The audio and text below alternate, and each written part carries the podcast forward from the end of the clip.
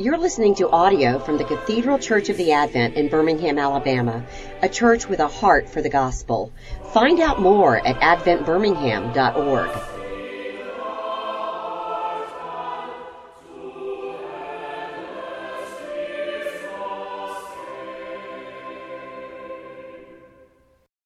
Heavenly Father, may the words of my mouth and the meditation of all our hearts be acceptable in your sight. Lord, you are our rock and our Redeemer. Amen. Well, we've been looking at the uh, Old Testament book of Joshua for several weeks, and now we come to the most well known story in the book, the Battle of Jericho. And much of what uh, we've read and preached on so far has been leading up to this very event. The walled uh, city of Jericho is anticipating Israel's coming. So they're now on lockdown uh, in their fortified city. And God gives Joshua instructions for conquering uh, this, the first of uh, several city states to come in Canaan. Uh, and so that's why it's highlighted, because it's the first one and devoted to total destruction. And so the orders are to ceremonially march around the city for seven for six days. First of all, with the Ark of the Covenant, which uh, represents the presence of God there with them when they are in battle. And on the seventh day, uh, they're not to march around just once, uh, but to march around the city of Jericho seven times. And on the seventh time, as we heard, although the uh, the the instruments had been playing, the trumpet, the ram's horns. Uh, on the seventh time, on the seventh day, they were to keep silent until that point, and now they're to shout. And with the resonance of their shouting, all the walls, all the walls uh, crumble and fall flat. And the army of Israel then destroys everything uh, according to God's orders, except, everything except uh, any uh, uh, gold, silver, bronze, or iron that they find because you, you simply can't destroy metal. Uh, but they're not to take it for themselves, but to put it in the Lord's treasury. Uh, and then also to spare Rahab the prostitute and her family because they helped the spies of Israel back in chapter 2.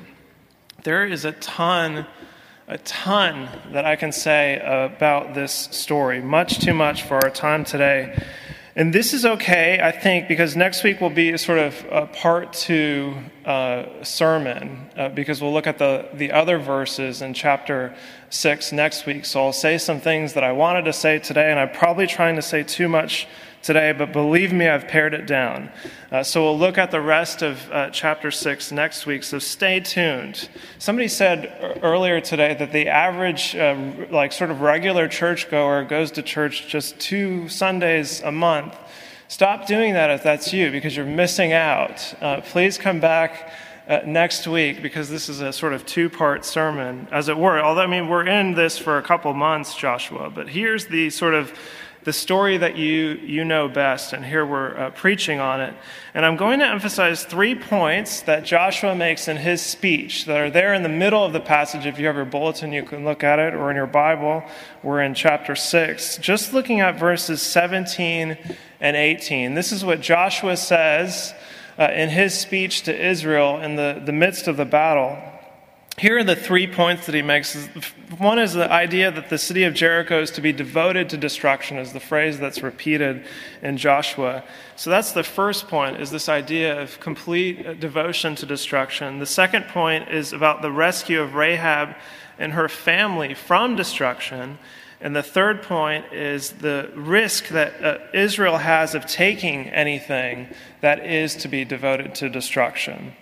As I've said before, the conquest of Canaan is a, a problem for sensitive uh, contemporary readers. And I want to be compassionate about that because I, I, if you feel that way, I was once like you.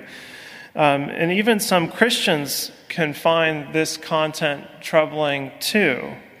Um, is this a story of outright theft?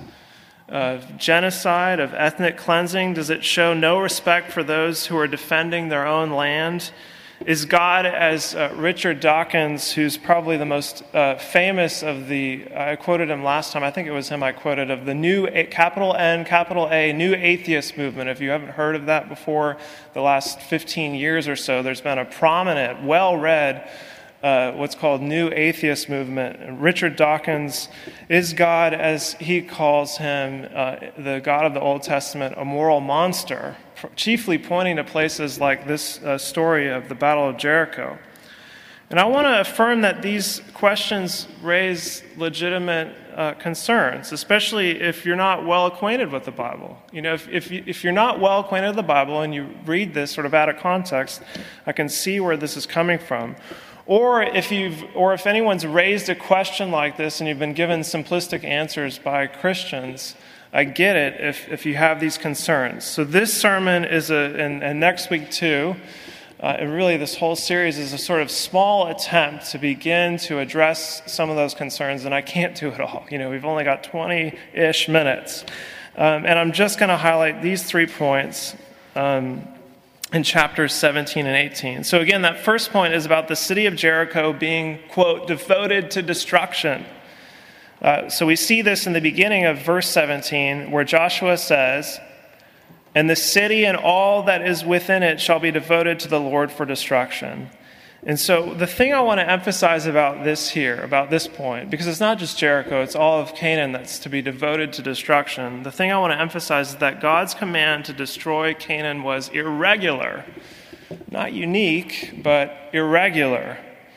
Uh, this command uh, was not permission for God's chosen people to engage in this type of conquest outside of the promised land uh, in this time period and outside of this region. It's very specific to this time period and this region of the promised land.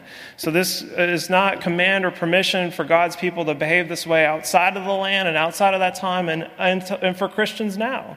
That's why Christians uh, ought to oppose things uh, that look a lot like the, the Battle of Jericho. In fact, uh, Deuteronomy chapter 20 outlines two different sets of rules that God gives his people for warfare. Uh, one set of rules in Deuteronomy chapter 20 that God gives the people of Israel for uh, warfare is uh, for a set of rules for those outside of the land. And for warfare outside of the promised land, there's provision for mercy. Women, children, livestock, and everything else beyond fighting men were not to be destroyed. Uh, they're to be spared uh, sort of normal uh, um, rules of combat. I mean, if you think that that's, if that sounds bad enough, you know, newsflash, that's just normal combat. Um, and so that's what he's sort of outlining here is outside of the promised land, normal rules of, of combat. Uh, and the other set that he, he gives in Deuteronomy uh, chapter 20 are a set of rules for those inside the land which demands total destruction. Let me just read that to you because I think it's helpful to hear these verses from Deuteronomy chapter 20 that God commanded to Moses, and Moses is handed down uh, to Israel, and Joshua was there, and he knows this, this is at the forefront of their mind. God said to Moses, But in the cities of these uh, peoples that the Lord your God is giving you for an inheritance, you shall save alive nothing that breathes but you shall devote them to complete destruction the Hittites and the Amorites, the Canaanites and the Perizzites, the Hivites and the Jebusites, as the Lord your God has commanded you.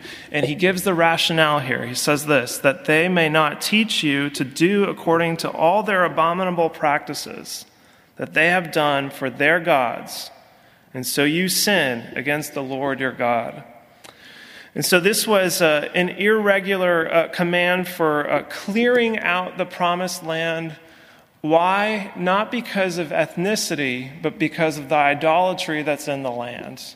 To set aside a place for God's people where there is no temptation to be led astray by uh, these practices of worshiping other gods.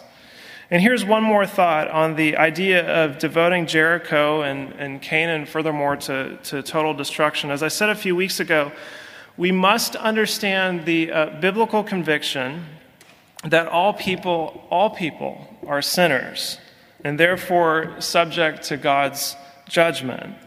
We saw this in uh, John chapter 3 verse 18.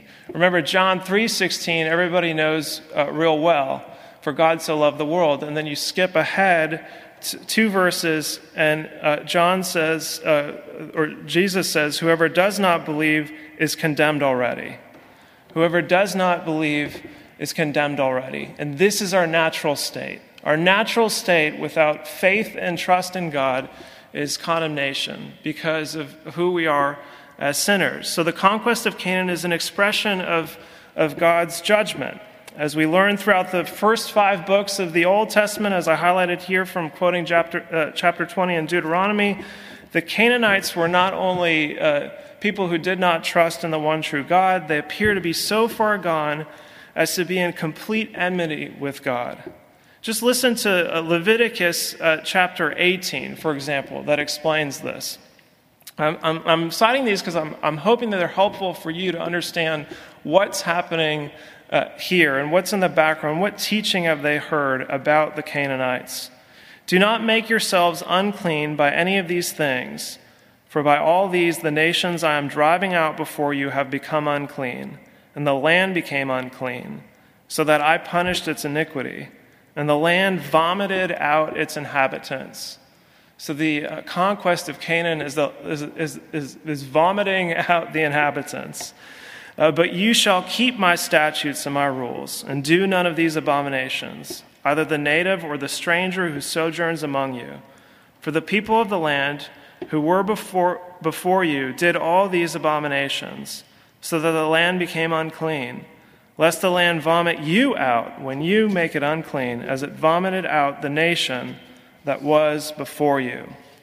Which leads me to the second quote and the second point that I want to make that's here in verses 17 and 18. This is the rest of verse 17, where uh, Joshua says, Only Rahab the prostitute and all who are with her in her house shall live, because she hid the messengers whom we sent. As we uh, saw in the Leviticus uh, verses that I've just read to you, and the, the story of Rahab, the Canaanite prostitute, we cannot call the uh, destruction of Jericho nor the commands for complete uh, cleanse, uh, complete uh, conquest, excuse me, in Canaan, an ethnic cleansing.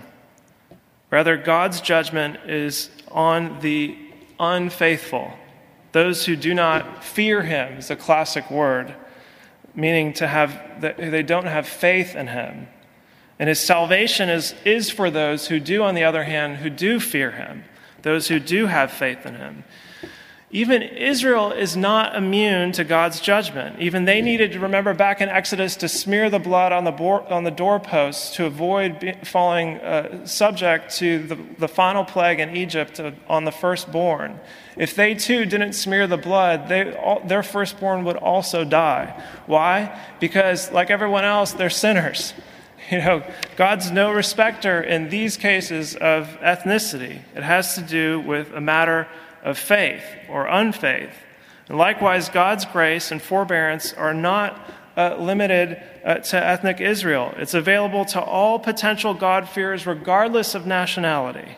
Therefore, total destruction doesn't include any of the, the faithful Canaanites who might come about. There's opportunity for them to surrender and survive, just like Rahab. As I uh, talked about several weeks ago when we looked at chapter 2. With this in mind, it's interesting that uh, verse 1 of our passage today in chapter 6 says this Now Jericho was shut up inside and outside because of the people of Israel. No one went out, no one came in. In other words, no one surrendered and expressed faith in all those seven days. No one even shouted over the walls. You know, I see the destruction coming. Have mercy on me. There was no fear of the Lord among them except in Rahab the prostitute. It's also interesting that in chapter 6, Joshua calls the spies, the spies, did you catch this? Back in chapter 2, they were called spies. Did you see this? In chapter 6, they're called messengers, not spies. And it's actually, if you look at the Hebrew, it's a totally different word in the Hebrew than was used in chapter 2. In chapter 6, it's the same word that's used elsewhere in the Old Testament for angel. An angel, I mean, it, I mean, this sort of popular imagination that we have of angels being sort of like, you know, sort of sensitive, fat uh, people with wings on Hallmark cards, that's not what it meant. The word angel meant a, a messenger of God. Uh, and so this is the word that he's using here in chapter 6 to talk about those spies. So the, the implication is that the sending of the spies into Jericho was a sort of warning message of sorts, uh, so that others might follow the lead of Rahab and fear the Lord, and apparently no one did. So, again, the basis of the judgment is not based on the uh, nationality of the Canaanites. Indeed, later we'll see in Joshua that the, uh, the Gibeonites will be spared too, who, like Rahab, surrender in fear of the Lord. So, my final point is now related to the whole of verse 18, where Joshua says, But you, Israel, uh, keep yourselves from the things devoted to destruction, lest when you have devoted them, you take any of the devoted things and make the camp of Israel a thing for destruction and bring trouble upon it. There's a concern here that we saw in that Leviticus chapter 18 uh, passage that I've just read to you that if any unrepentant Canaanites were allowed to live in the land, it would be like allowing a sort of uh, contagion to remain. Israel would be brought down, they would be led to idolatry, which is the worship of other gods, any other God than the one true God. And this is the worst thing possible. I mean, this is, the, this is trespassing on the very first commandment. And such a risk would destroy Israel ultimately. So they had to clear out the risk, lest they be destroyed too. Indeed, we later see that the rest of the Old Testament actually deals with uh, Israel's failure to conquest Canaan. The rest of the Old Testament is, an, uh, uh, uh, is the, the consequences of their inability to actually conquer the land. Uh, because they're repeatedly led astray by idolatry and the harmful practices of their unrepentant neighbors, and many, including some of the kings, even marry some of them, leading them further astray. So, to restate everything that I've just said, that's, packed, that's packed into verses 17 and 18 in Joshua's speech. Uh, Jericho and Canaan being devoted to, to destruction was an irregular event.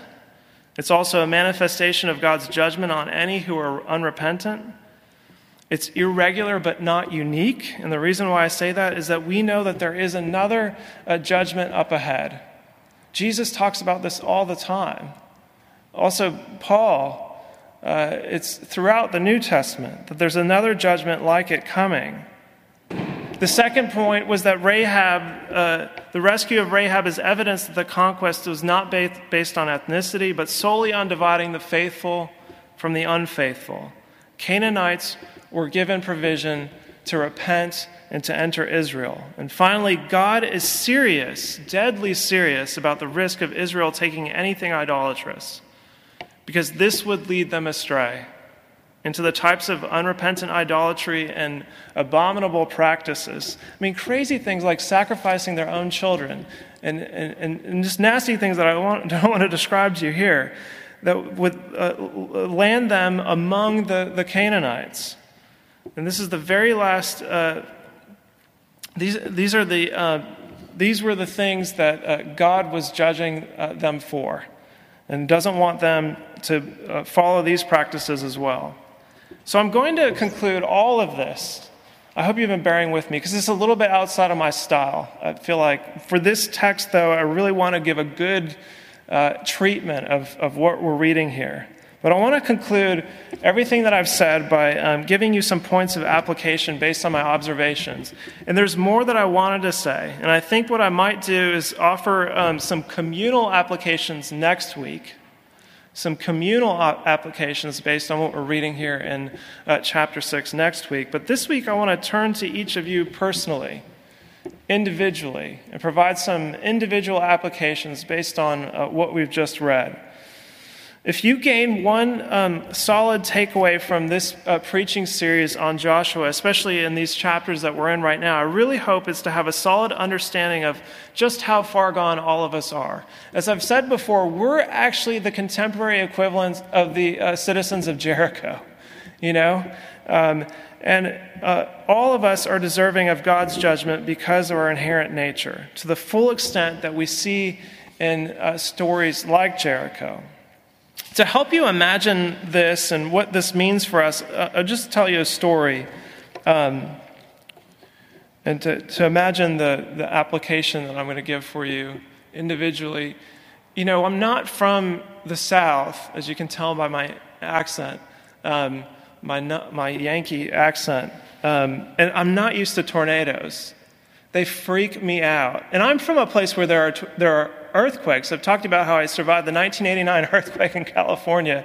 The great thing about earthquakes, no warning. You know, it just comes. Actually, it's a terrible thing, but, but you're, not, you're not reduced to that fearful anticipation, you know? But tornadoes, uh, there's a little bit of a warning in the sirens. And, and usually it's a false alarm, which is actually the worst thing about it. Because when I'm with you, I was with Alfred Goings once. I remember this. You remember this, Alfred? We were at a restaurant three years ago, and there were sirens going off, and Alfred's just like, yeah, whatever. Because it happens all the time. But I'm, I'm like, where's the nearest uh, concrete underground parking lot that I can get in when this happens? Because I heard all the stories about the, the Tuscaloosa tornadoes. It's just a, a, like a monster, menacing approach, and you don't know where it's going to land. And, you know, hurricanes are, are, are, but anyway, we were in, sorry, before I go on to hurricanes, that we were here, you know, three years ago, Christmas, there was a tornado on Christmas Day. You probably don't remember this because you didn't care, but I did and our family got i locked my, my whole family and my in-laws in the bathroom and my mother-in-law and my daughters are in the bathtub uh, because the sirens are going on, out seeking shelter hurricanes must be even worse than this because you've got even more advanced notice you know i mean come on people in the panhandle of florida you had two days leave i know some pastors who stick around when hurricanes happen let me tell you just leave people. I'm not going I'm not going to be like the captain of the ship and stick around with you. Uh, I'm going to get my family to safety. Uh, so you do the same. Just get all your precious items and leave. Uh, but, you know, earthquakes, there's, there's no warning like that. It just sort of it falls upon you. Well, here's the, the good news of the, the story of Jericho uh, with uh, this in mind. God has uh, given his mercy in that he's given all of us a sort of escape hatch. Our house is a one level um, ranch style home, so we don't have a basement. So every time I go to uh, Home Depot, I see those $5,000 pods that you can buy, and they're looking pretty good. I'm, I'm going to save up five grand to buy one of those. Well, here's the good news of the story of Jericho God has given us a shelter, He's given us an escape hatch. Just as God made uh, Israel uh, to circle around Jericho for seven stinking days. You know, the hurricane's coming for seven days. Jesus Christ sent his disciples to circle the globe as ambassadors for 2,000 years. In Acts chapter 1, the disciples asked Jesus, and they're, they're imagining something like uh, the conquest of, uh, of, uh, of Canaan. You know, when they say something like this, the disciples asked Jesus, Lord, Will you at this time restore the kingdom to Israel? Are you going to exert your power right now? To which he answers, It is not for you to know. This was 2,000 years ago. And he says, It is not for you to know times or seasons that the Father has fixed by his own authority. But you will receive power when the Holy Spirit has come upon you, and you will be my witnesses in Jerusalem and all Judea and Samaria and to the end of the earth. So the day of his one final judgment is indeed coming ahead. He did not deny that. Actually, he warned us of it. But Jesus Christ is not only our judge, he's also our refuge, our shelter, our escape hatch, whatever you want to call it. And so here's my, here are my final thoughts, finally, to each of you.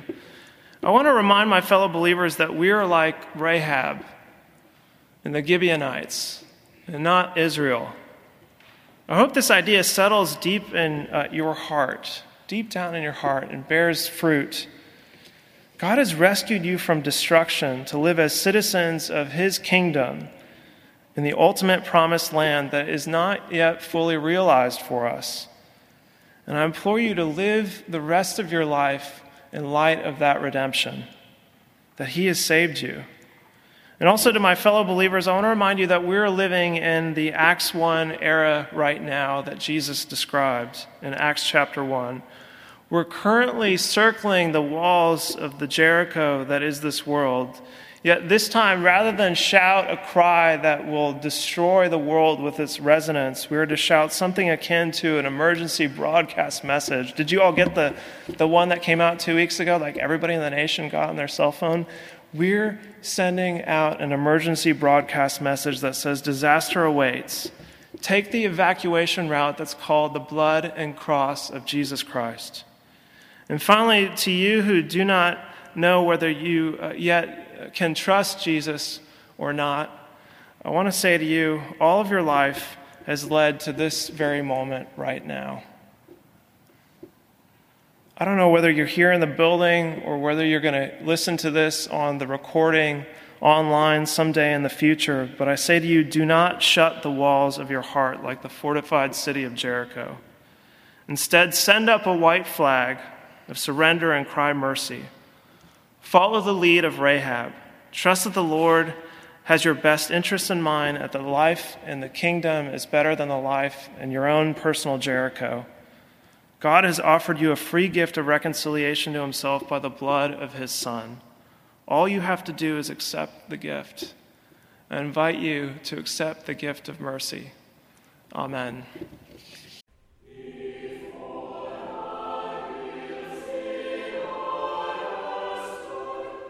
You've been listening to audio from the Cathedral Church of the Advent.